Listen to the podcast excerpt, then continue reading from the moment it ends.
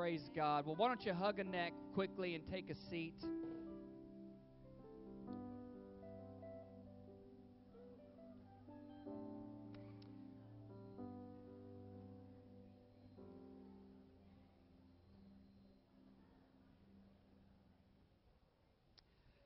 Awesome. Great job, worship team, just feeling the presence of the Lord and leading us today right in the zone, right in the right in the hearth room of God.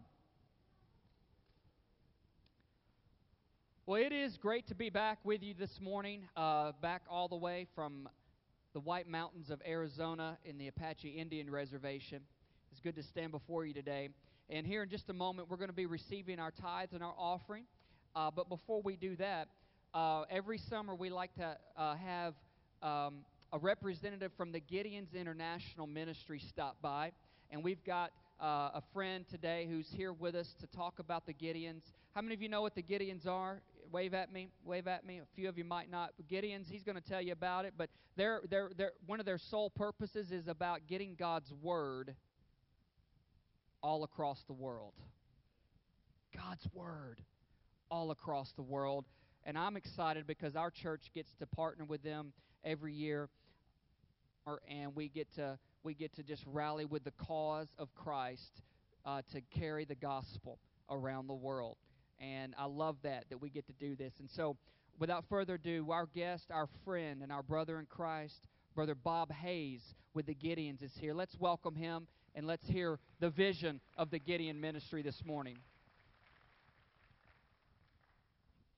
Thank you very much, Pastor. Congregation, enjoyed that praise so much. Wonderful singing and praise unto our Lord Jesus Christ. Uh, I'm not here to really to lift up the Gideon ministry. I'm here to lift up Jesus Christ and what He's doing through faithful men and women that take the challenge to spread His word and and give testimony for what He's done in our lives. So let me share with you a young man, Joplin Emberson, was in school. Joplin had been on drugs, alcohol, spent most of his time drinking, high. He even got to dealing drugs.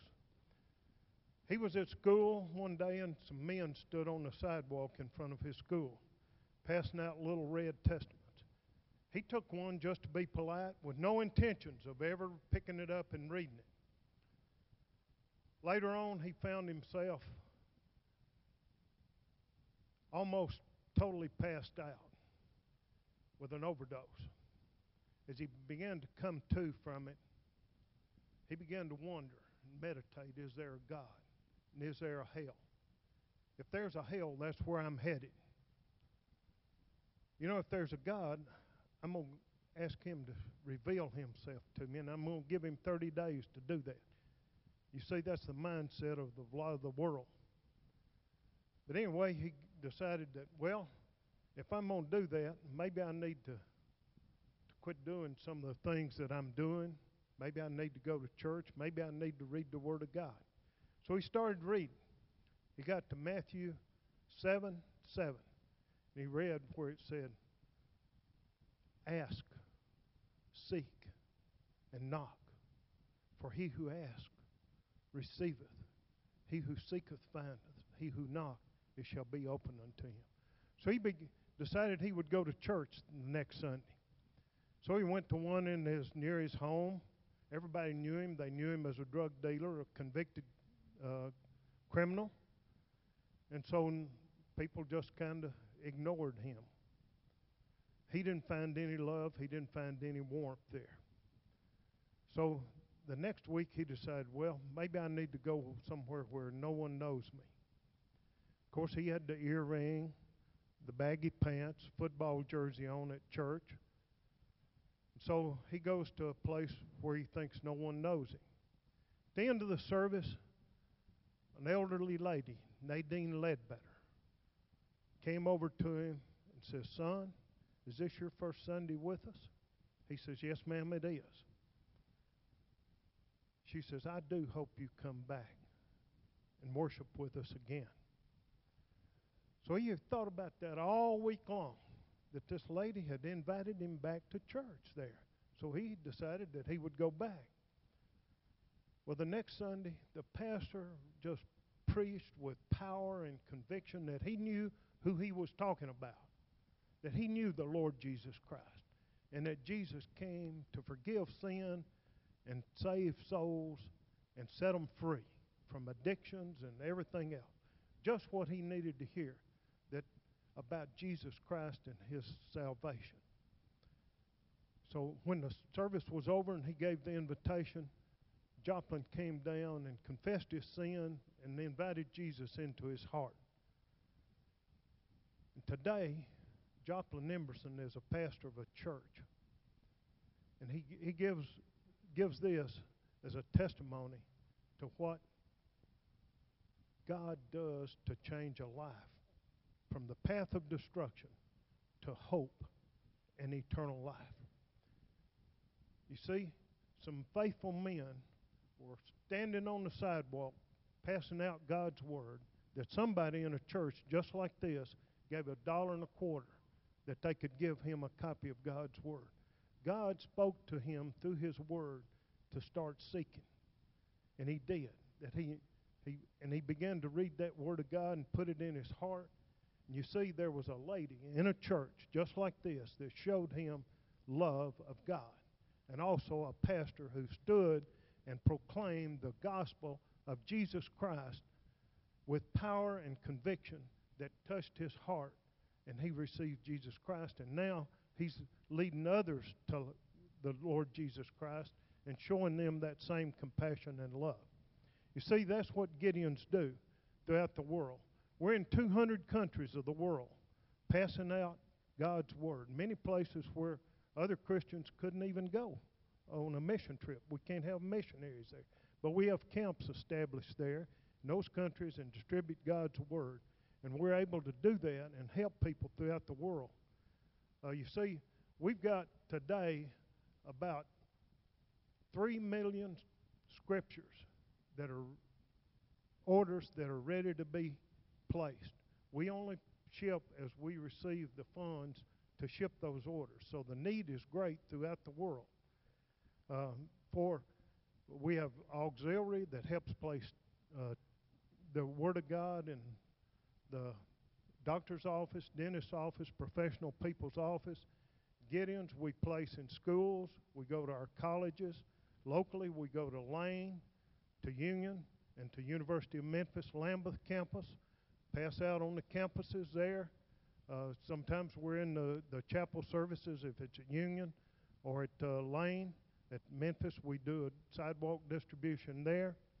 Uh, and our schools. Thank God, there were a couple years here in Madison County that we couldn't get in our local schools to give our fifth graders a copy of God's Word, the best book they could ever read. Thank God that we can do that today. Praise the Lord.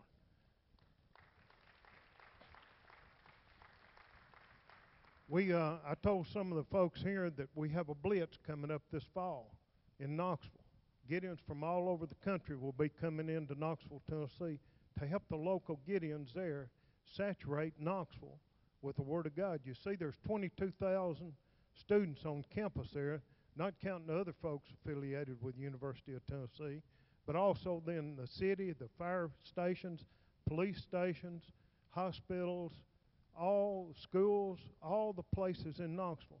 So it'll be saturated. We do this periodically and go to the major cities because there's not enough local Gideons to do it. We also do international blitz, uh, where we go to Kenya, Nicaragua, other countries of the world, and distribute God's word. You know, in Isaiah chapter 55, verse 11, it says, God says this about his word. So shall my word be that goeth forth out of my mouth it will not return to me void, but it will accomplish that which I please and prosper whereunto I send it. You know, and God sends His Word, and He's the one who stands by it. It's the only book that man can ever read where the author is always present with it. The author is always there talking to people and visiting with them as they begin to read God's Word. That's not true of any other book, and that's why it's powerful. It's powerful and sharper than any two edged sword, piercing even to the division of bone and marrow, soul and spirit, and is a discerner of the thoughts and intents of the hearts of man. You see, uh, you might be wondering, well, what can what can I do personally? The number one thing you can do for the Gideon ministry is to pray for us as we go. We go to the jails, uh, penal farm, and annex here in the local county as well every week. Some of the Gideons are there asking people if they want a copy of God's Word. We share with them, give our testimony, share with them the Word of God, read the Word of God with them, minister to them. You know, Jesus is the one that sets the captives free. And many of the people are captive to addiction, to alcohol, drugs, other things, gambling. But we've got the solution to all the man's problems that he may face. So we go there, we're able to give them a copy of God's Word with your help. Uh, so pray for us as we go. Pray for us as we distribute words the Word of God. Pray for each copy that we place.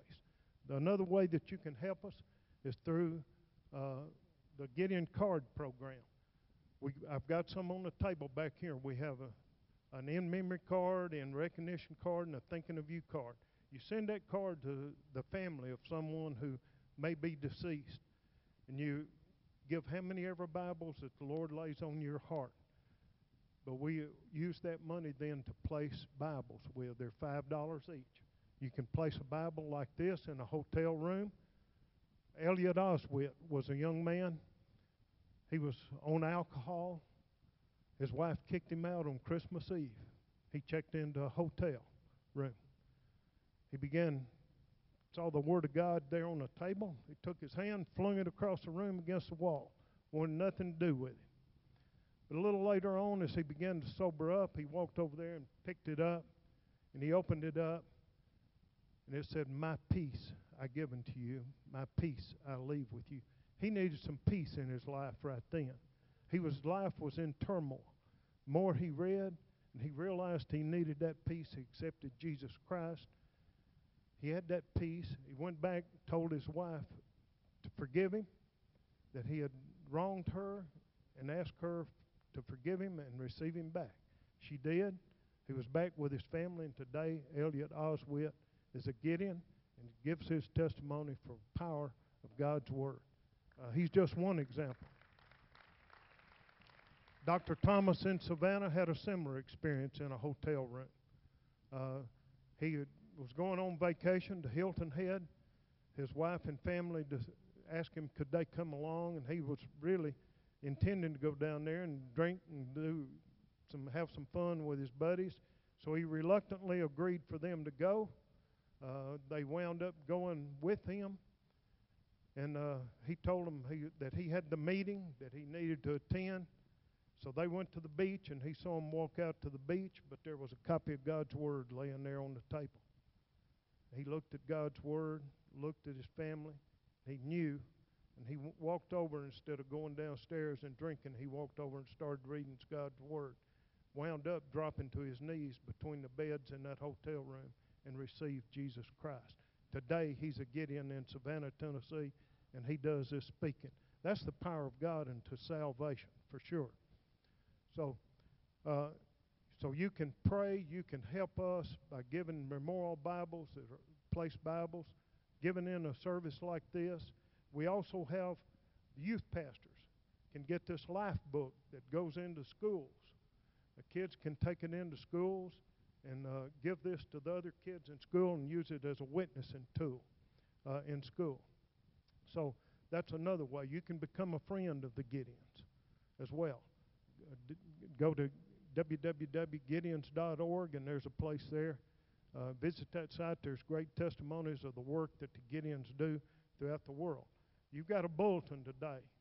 Uh, in this bulletin is an opportunity for you to, to give as well. There's some testimonies in here, and it tells you more about how you can support the ministry of the Gideons.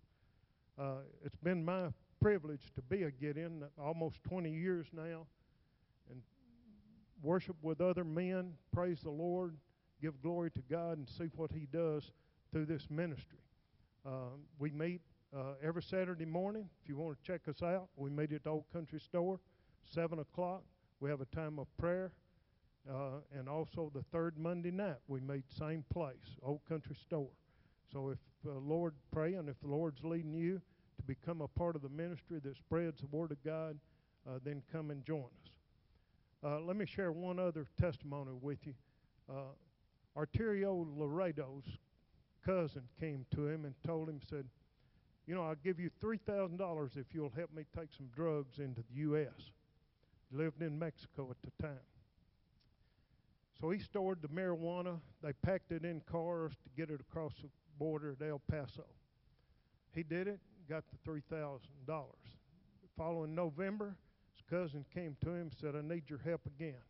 We need to get some more drugs in.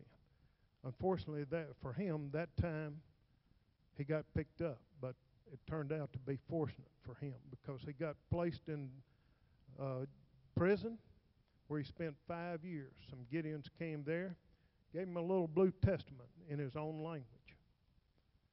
He began to read that testament, and he accepted Jesus Christ. And instead of marijuana stored in his house now, you know what Arterio has in his house? Gideon Bible stored there for his camp. He's a now Gideon.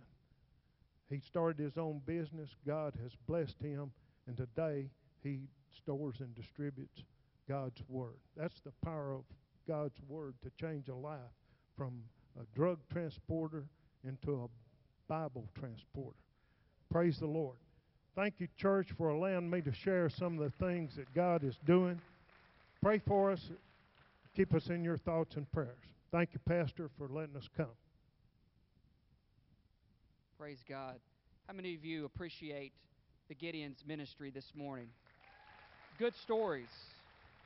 And I know there's a lot more. Oh, and you know, that's the great thing, church, is, is when we um, do our part and do what we can, then we're touching lives, not only right here, but we're touching lives all around, all the way down in El Paso, Mexico border, and around the world.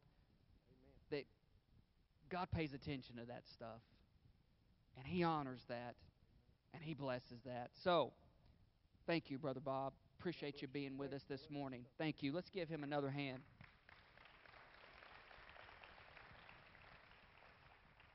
All right, well, we're going to uh, take a moment now. We're going to receive our regular church tithes and offerings, and also in this same time as we collect this morning, we're to I'm going to ask that if you can, sow a seed, a financial seed into the Gideons. You can, if you're writing a check, you can make it to the church. The church is going to do one thing and send it to the Gideons ministry, okay? If you want to give electronically using your debit card, after I pray, you can go to the back table at the giving table there and see Dan, and he will help uh, make sure it goes through for you as well.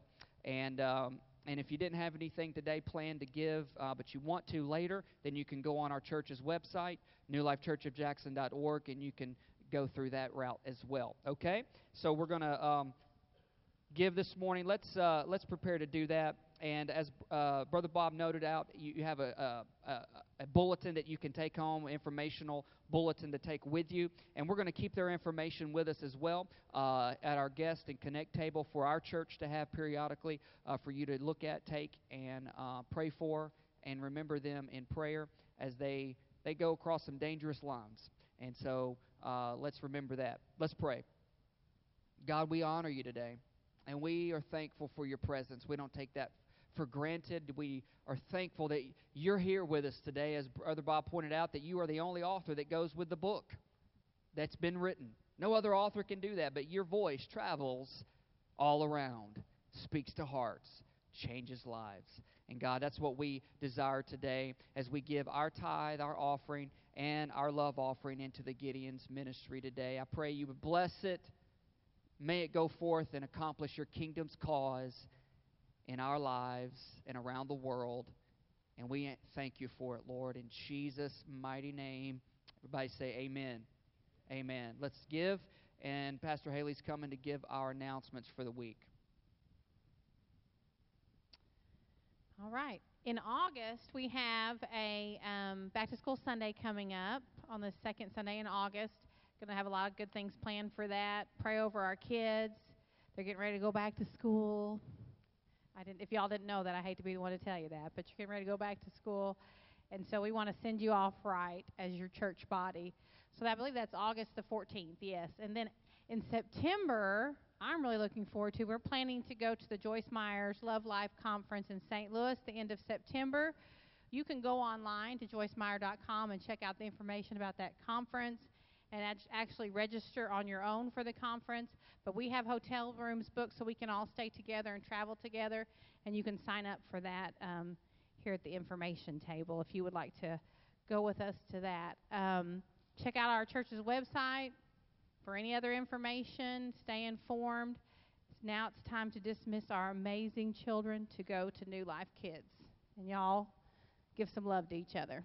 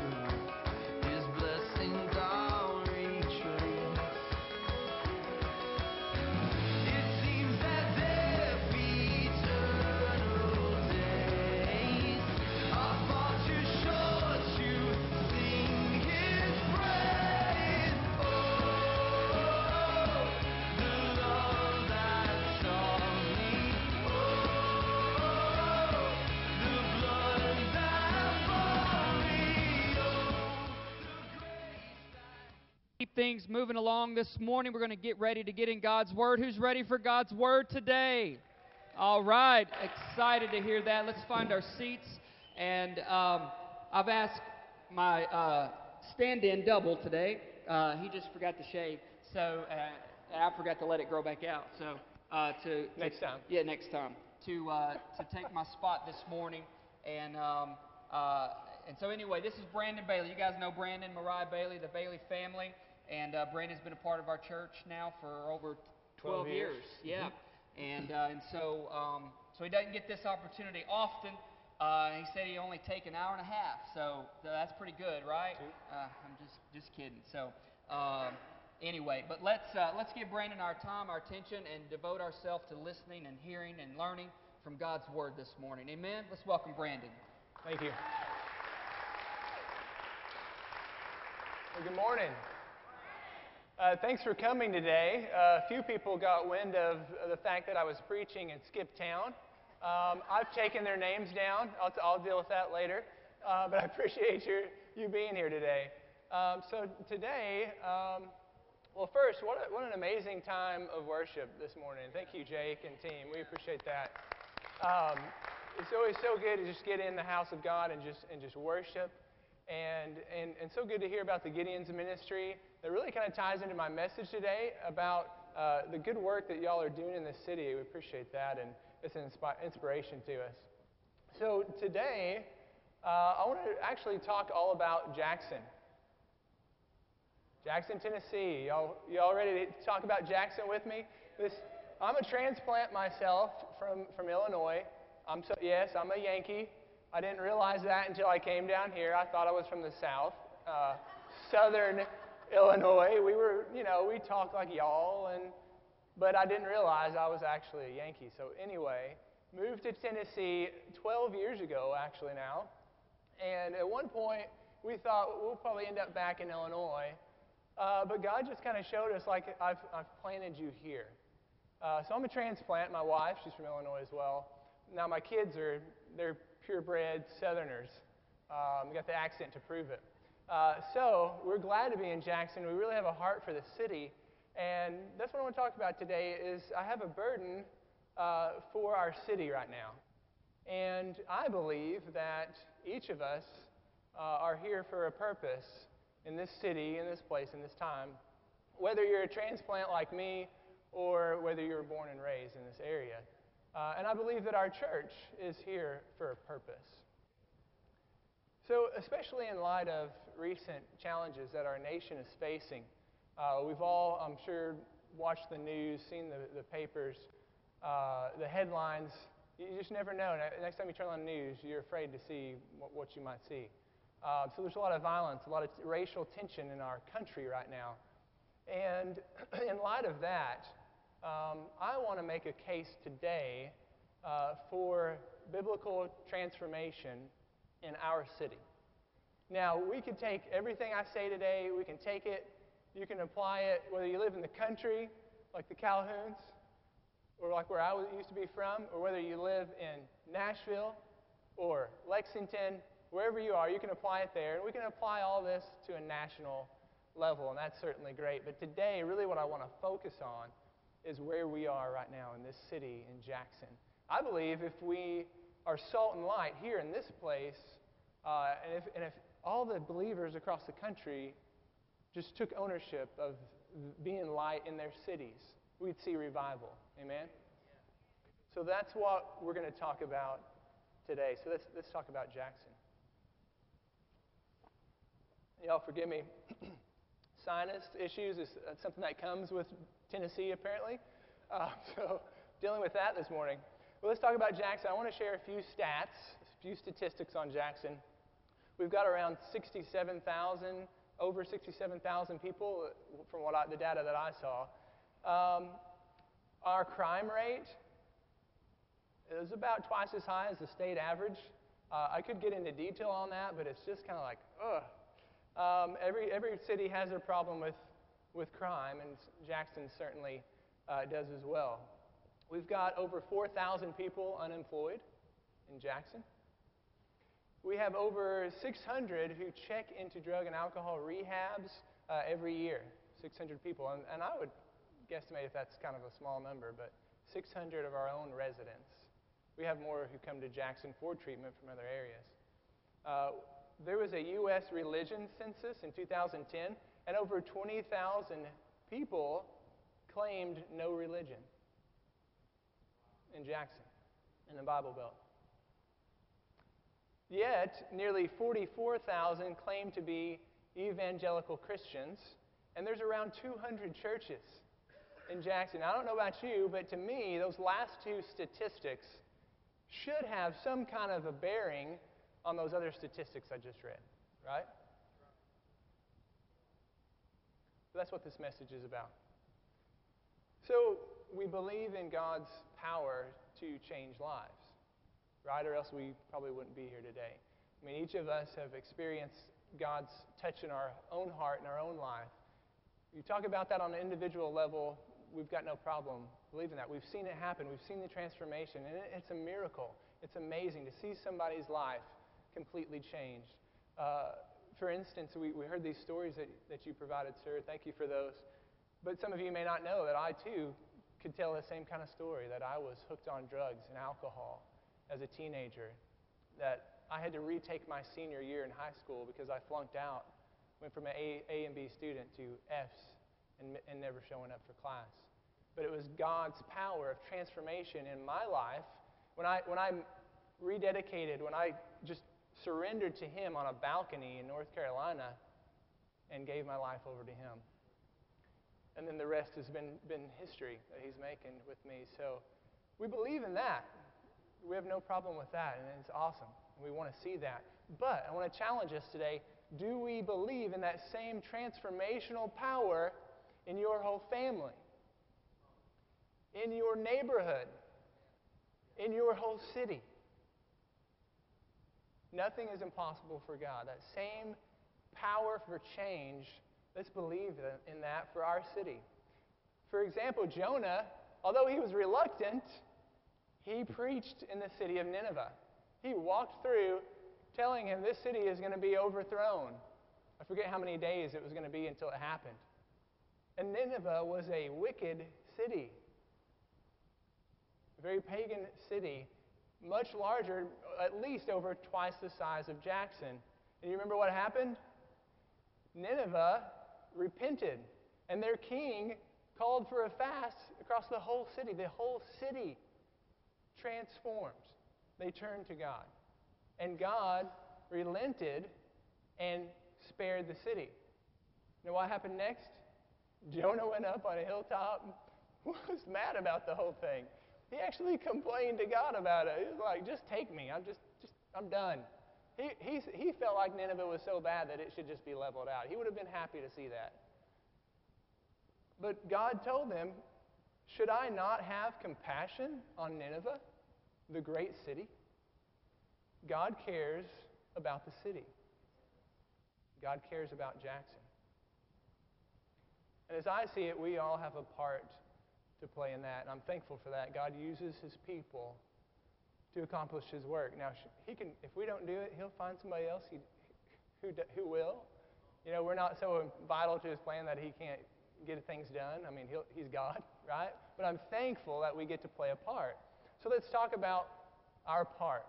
I want to talk about, I've got three steps to fulfilling God's purpose in this city.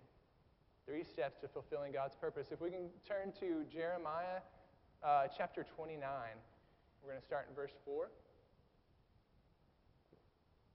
And this is going to be our main text today. Um, so if you're just going to hang out there, so let me set this up. This is during a time when the, the Israelites have been taken into exile in Babylon. So it's King Nebuchadnezzar who's taken them into exile. They're in, in captivity. It's not all of them but a, a very large group of, of Israelites. Uh, ultimately, they end up there for 70 years in Babylon, in captivity.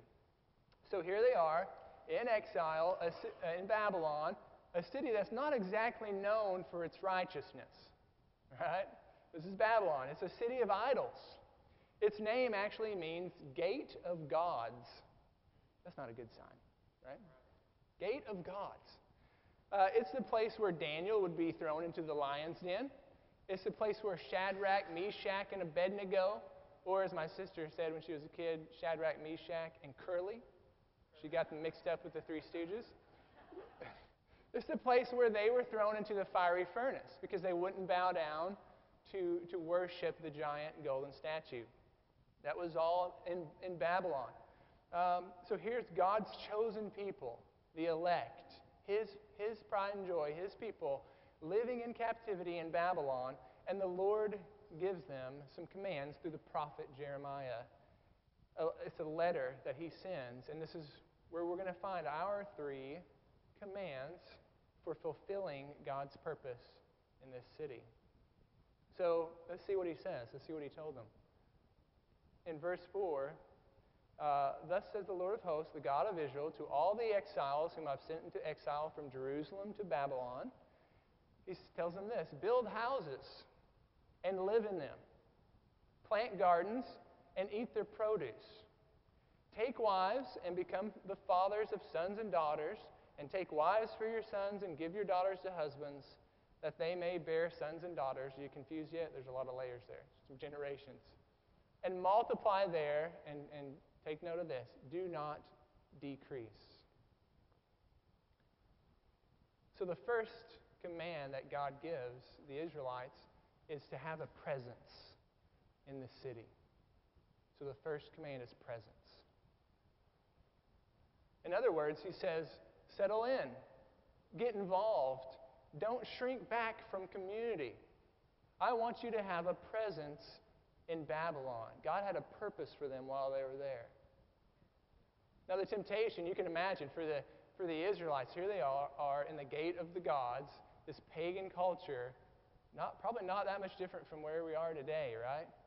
And their temptation is, ugh, let's stay, stay away from these people. Let's do, keep to ourselves. Let's do our own thing.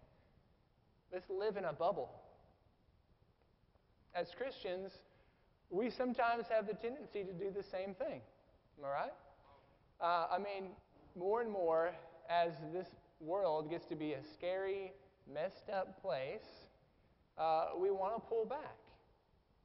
We want to live in isolation. It's, it's, we want to live in a bubble. It's safer. It's easier, right? I'm reminded of that p- picture of, uh, maybe, hopefully y'all have seen this, or else you'll, you won't get this. You'll think I'm silly. But that picture of the ostrich with his head in a hole in the ground. Y'all remember that picture? It reminds me of that. That's the temptation. Uh, we've all probably been guilty of it at times. Uh, I, I know I have.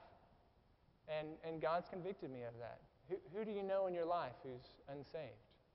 Who are you connected with, who you're able to minister to? Last week, uh, uh, Thomas talked about uh, having mentor relationships where you ha- you're being mentored by someone, and then there's also someone else that you're feeding into, that you're helping along the way. So we're saved to have an impact Uh, in the lives of others. And, and that's going to happen more likely through the relationships that God brings into our lives. We each have our own sphere of influence. And just take a moment to think what, where's your sphere of influence? Maybe it's your workplace. Maybe it's within your extended family. Maybe it's uh, at your school or through your child's school. Maybe it's in your neighborhood and community. Where's your sphere? We each have one. Also, think back to the relationships that God used to bring you to Christ. Now, I have a few I'm very thankful for. And think of the relationship that, relationships that God is currently using to build you up and to keep you going. Makes a difference. So, these kinds of benefits and blessings just don't happen without intentional relationships. So, we don't shrink back, we don't decrease in the land, but increase. Now, I want to give a little bit of balance here because in some churches, even across the country, they've taken that to the extreme of bending their values and, and biblical truth for the sake of being welcomed into the community. And, and that's not at all what, what God wants, what we're going for. As Pastor John Piper writes, he said it best like this. So I'm going to quote him. He says, We will do the most good for this world by keeping a steadfast freedom from it. In other words, we're in the world, but we're not of the world. We will serve our city best by getting our values from the city that is to come. That's out of Hebrews 13, verse 14. We will do our city the most good by calling as many of its citizens as we can to be citizens of God's kingdom. So we don't blend to the point of being unrecognizable, right? We don't sacrifice our values and our faith to blend in, but as Pastor Thomas, you set me up last week. We live boldly. When he started preaching that last week, I was like, set me up. Thank you. I didn't even, t- I didn't even ask him to do that. But that's, that's how God works, right? Uh, but we live, we should live our faith boldly. We should live out loud. Uh, we should be ambassadors of Christ. This applies at home, it applies in the workplace, it applies in the community. Being ambassadors of Christ. It's not always easy. But it's about being salt and light. So settle in, get involved, don't shrink back, have a presence in the community. Be salt and light in a world that desperately needs what you have Jesus. I love that, that, ver, or that uh, saying that you might be the only Bible, unless there's a Gideon around, you might be the only Bible that some people read, right? All right, so that was the first command that God gave to fulfilling his purpose in this city, and that was presence. The second is peace seeking. And I'll explain what I mean by that. Verse 7 in Jeremiah 29, he goes on to say, Seek the welfare of the city where I have sent you into exile. I want to talk about that word there, welfare. Now, that's gotten a bad rap over the years. When we, th- when we say welfare, we're usually thinking, people think, well, we're talking about the welfare system, we're talking about food stamps, things like that. But Webster's definition is simply this the state of doing well, especially in respect to good fortune, happiness, well being, or prosperity. And many biblical translations, trans- and yours might say this, might translate that word to peace. So, peace seeking. So, we should be seeking the well being, the happiness, the peace, and prosperity of our city. So, how do we do that? No, really, I'm asking, how do we do that? No, I'm kidding. Um, there's a lot of, uh, there's, there's a lot of books out there on community development and being involved at various levels, and get, you know some of that stuff gets pretty technical. I, I like to just wrap it all up in, in this phrase: "Be a good neighbor." Right? Isn't that what Jesus said? He wrapped it up. Be a good neighbor, and that's what we're going to talk about. Um, I used to think this was a term that just meant the people that lived on either side of me. Those are my neighbors, right? Uh, but Jesus shows that it's so much more. So we're going to turn to Luke chapter 10. We're going to have it up here. 1025 is where we start. And this is where Jesus gives the real deal on what it means to be a neighbor. And this savvy lawyer tries to find a loophole, like lawyers, most lawyers do. Uh, n- nothing against lawyers. But uh, he tries to find a loophole, and he asks Jesus, he's like, Teacher, how do you gain eternal life? And, but Jesus, clever guy that he is, he answers him with a question. Don't you love that when you ask somebody something, they answer you with another question, and you're like, I just want to answer. You know, well, Jesus like, put it back on him. And Jesus says, Well, what is written in the law? How does it read to you? So he's making him think. And the lawyer says, You shall love the Lord your God with all your heart, and with all your soul, and with all your strength, and with all your mind. Greatest commandment, right? and your neighbor as yourself. Second greatest commandment. All of the law, all of the prophets hangs on those two things. And Jesus said to him, You have answered correctly. Do this and you will live. Well, that seemed like a pretty hard call to answer to that lawyer. So he tries to justify himself and he says to Jesus, Well, well who is my neighbor? And so here's Jesus' response. And in this time, instead of giving a straight answer, he gives them a story, which teaches so much more. He says, and this is the Good Samaritan, y'all are familiar with this. So let's read that. A man was going down from Jerusalem to Jericho and fell among robbers. And they stripped him and beat him and went away, leaving him half dead. And by chance, a priest was going down on the road, and when he saw him, he passed by on the other side. Likewise, a Levite also, when he came to the place, he saw him, and he passed by on the other side. But a Samaritan who was on a journey came upon him, and when he saw him, he felt compassion. He came to him, he bandaged his wounds, pouring oil and wine on them. And he put him on his own beast and brought him to an inn and took care of him. On the next day, he took out two denarii. May not be saying that right. Okay. And gave them to the innkeeper and said, Take care of him, and whatever more you spend, when I return, I will repay you. Man, that's just a good guy. Which of these three, Jesus asked the lawyer, which of these three do you think was a neighbor to this man who fell in the robber's hands? And the lawyer said, The one who showed mercy towards him. And Jesus said to him, Go and do the same.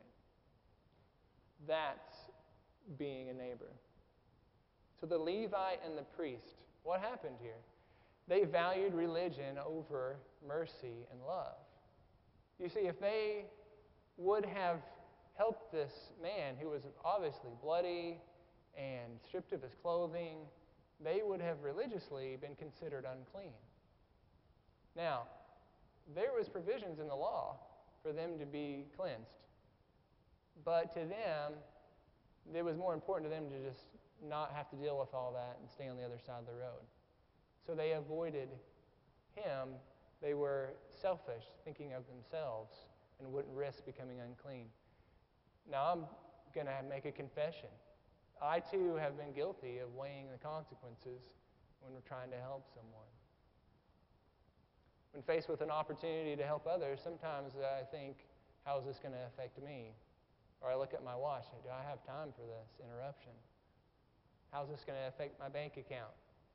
How's this going to affect my family and my schedule? And there have been times too when I've been guilty of passing by on the other side of the road just to avoid the issues. And that's easy to do. Out of sight, out of mind, right? But just because we don't see it doesn't mean that it's not there. I'll, I'd encourage all of us, myself included, take a drive through East Jackson sometime, periodically. Take a drive through Lincoln Courts.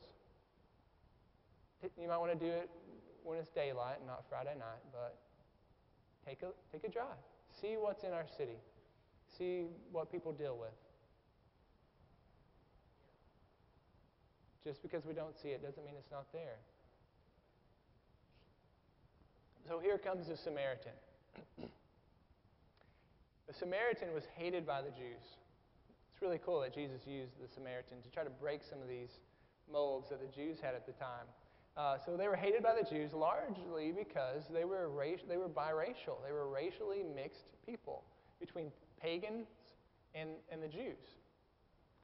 And they also didn't practice Judaism the way that the Jews would prefer. They, they didn't, they had a di- kind of a diff, few different uh, rules, different ways that they handled things. So the Jews, to the Jews, they were an unclean people. Now, for the Jews, this, the sense of a neighbor was just an, a fellow Jew, right? And Jesus, uh, obviously, as he's coming on the scene, he's breaking those molds, and he's right. The gospel is not only going to the Jews first, but it's going to the Gentiles. Well, he's doing the same thing here with the story, and showing that the Samaritan was the good neighbor. So, although the Samaritan was less than, considered less than the Jews, he went out of his way to be a neighbor, showed love and mercy.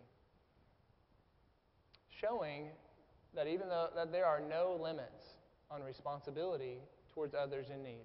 Amen? There's no limits. The Samaritan sacrificed his time, his energy, his possessions, his money for someone who was in need. And that's how Jesus defines being a neighbor.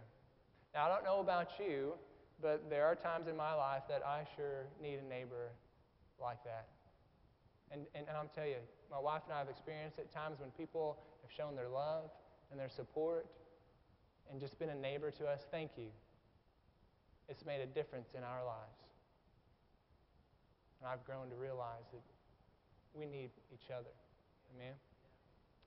We, don't, we were never designed to live in isolation. So we use wisdom. We do what God leads us to do, but be open to his leading. And I'm going to quote Thomas again. Don't let it go to your head. get to a place where you feel bold enough and free enough to do what the Lord wants you to do. Now, maybe you're thinking that you don't have much to offer others, but you do. Because being a good neighbor can be so many different things. Being a good neighbor is letting the other driver merge in traffic and keeping your road rage at bay. It's telling someone in the parking lot that you dinged their door instead of frantically trying to get to the other side to park somewhere else before they come out. We've, all probably had that happen. It's pretty frustrating. Uh, being a good neighbor is sharing the gospel to someone in need, right? Being a good neighbor is checking on your elderly neighbor and bringing the kids down the street to church. It's letting, it's getting to know the people on your block and lending them a helping hand. But maybe some of you can help me out here to tell us more about what being a good neighbor is. Angelique, can you help? You get the. Sorry. That helps. Thank you. Okay. Being a good neighbor is not just who you live by, it means opening up your heart and your home to your family, and not necessarily your biological family, but your church family and your friends also. And speaking life into your family and allowing them to do the same for you, and praying for each other and caring for each other also. That's good.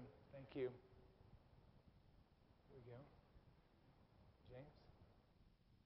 Come on up. Stand up. Uh, being a good neighbor is, uh, is being welcoming. As most of you know, Megan and I are uh, recent additions here, and from the first Sunday, we uh, all we felt was love. Um, this is one of the few places I've walked into, and my guard came down. I didn't let it down, and uh, we have to show that to everybody in every circumstance, in every situation. Amen. Amen. Amen. Being a good neighbor is. Christina? Can you stand? I think in our case, one of the biggest the biggest examples was when we were in the hospital with Mm. Micah, and we were lonely.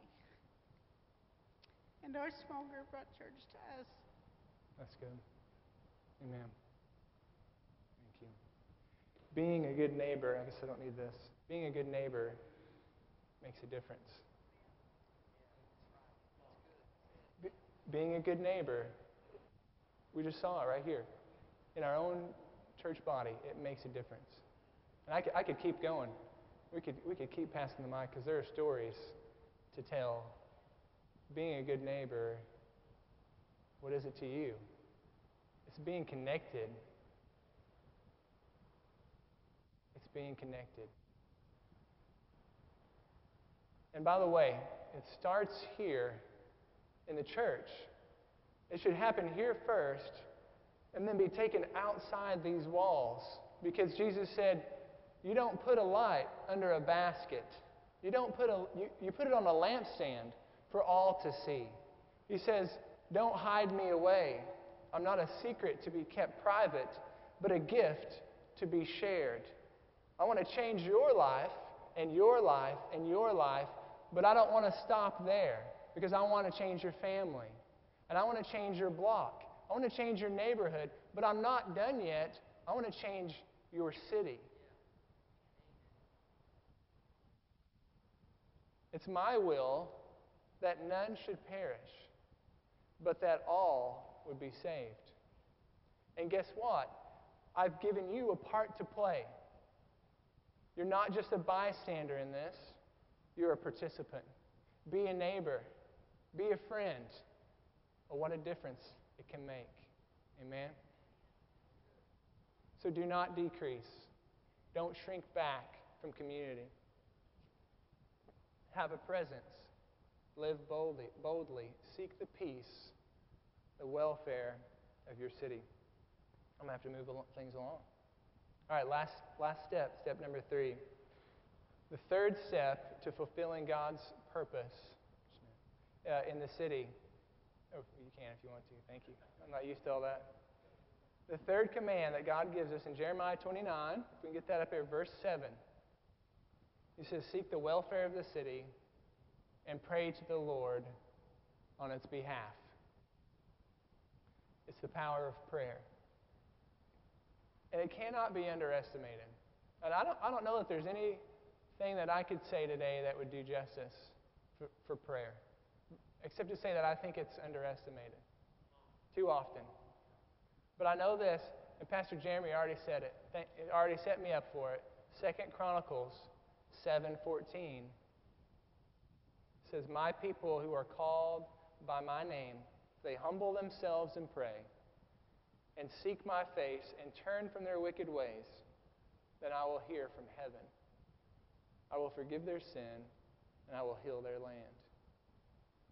There's power in prayer. I'm going to tell you today, your prayers may be the only thing holding back the violence that we've seen in this country from Jackson, Tennessee. We don't see all that, but there's a spiritual battle going on.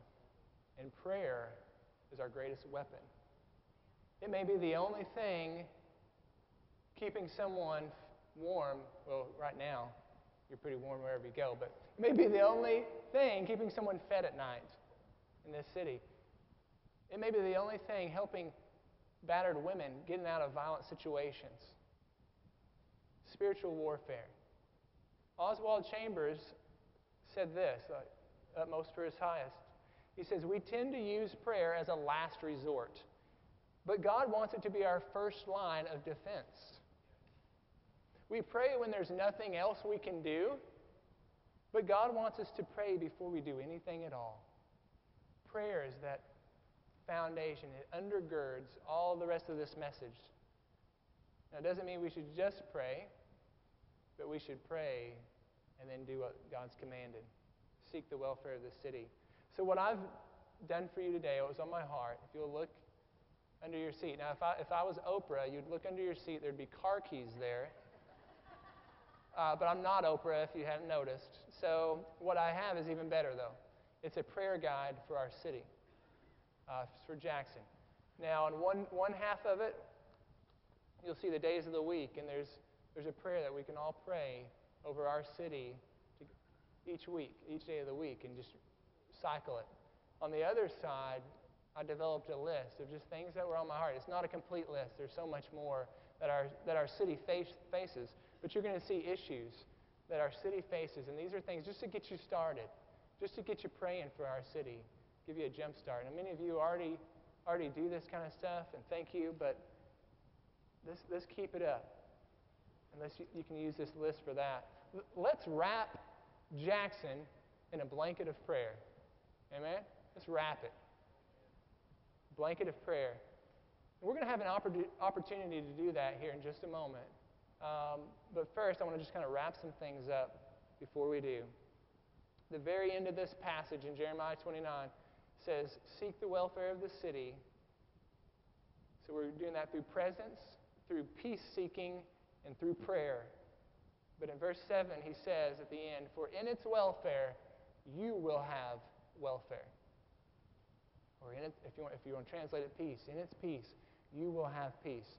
The truth is, ultimately, as we pursue God's favor for our city, for our community, we will be ensuring a better home for ourselves and for our children. Amen? We will benefit if our city benefits and have God, God's favor. Did y'all know the meaning of the name Jackson?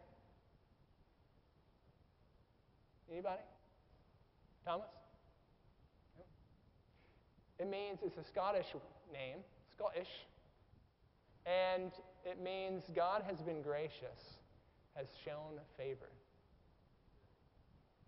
That's what Jackson means. I think it's time we call in the meaning behind the name Jackson of our city. New Life Church, it's time to seek God's favor for Jackson. It's time to seek the welfare of the city. So, we're, what we're going to do now, we're going to break into, if you'll all just stand with me. We're going to have some time to pray. And once we're done praying, don't take off. Pastor Jeremy's going to come up. He's going to dismiss us, and there'll be a chance for prayer. If you need anything, if you need to come up for prayer, um, come on up. We'll pray with you. Um, but what we're going to do is I want you to just get in small groups with the people around you, however big it is four, five, six, whatever.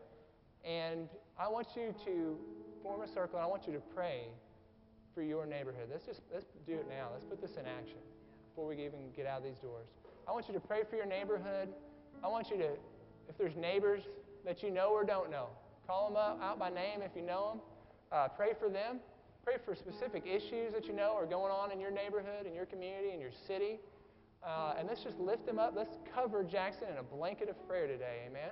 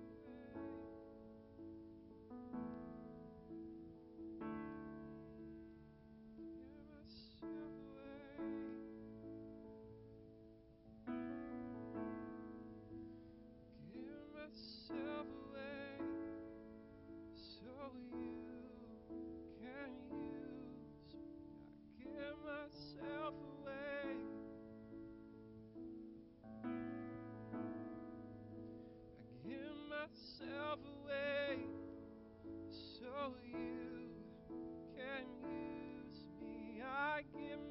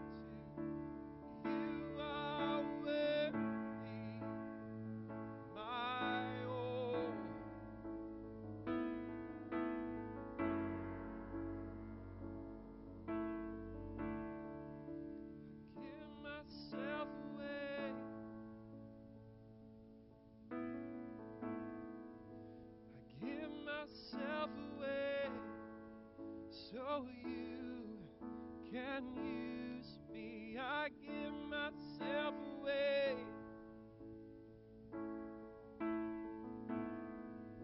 I give myself away so you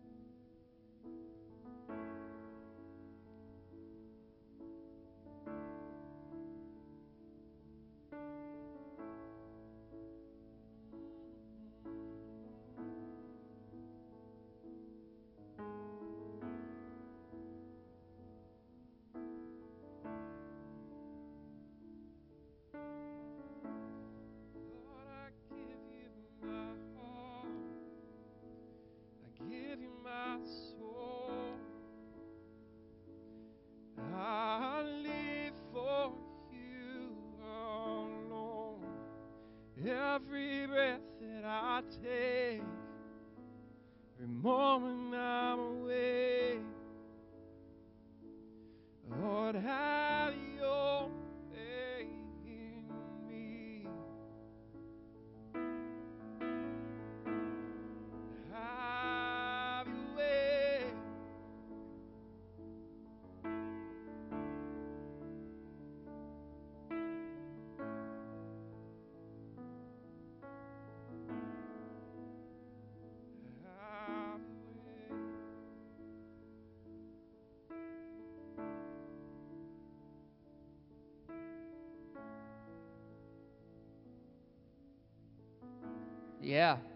Come on, let's celebrate right now. Let's thank God. Let's thank God. You know, one of my one of my mantras is my theme is a church that prays together stays together and a church that stays together grows together. Amen. And God wants to use New Life Church. We're just one of the 200 plus. You know, if you do the math, 67,000 people in the city of Jackson with 200 churches, that should be at least 335 people in every church. We, we still got a little ways to go. We're going we're to claim those people. Amen. We're going to move forward for that, and prayer makes the difference. Take your, I pray that uh, you will take these, uh, this bulletin insert with you as you go today. Uh, and those, uh, any extras we have, when Brandy can get us more, we'll have these available at our Connect table back there for, for our church uh, for the coming weeks to keep as we continue uh, along this theme of praying. And uh, I've got going to close out the service with our benediction, but I'm going to do it a different way. Uh, so if you don't mind to pull that up, and I'm gonna, I'm just gonna ask you to agree with me. I'm wherever it says you and things like that, and you, your, I'm gonna say Jackson. Is that cool with y'all? And just, just agree with me in that. And I might fumble across it, but I'll try. All right.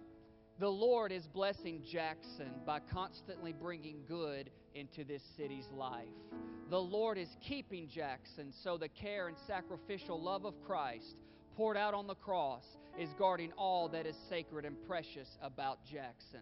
The Lord is making his face to shine upon Jackson and is gracious to Jackson by having his glory always shine in Jackson's life.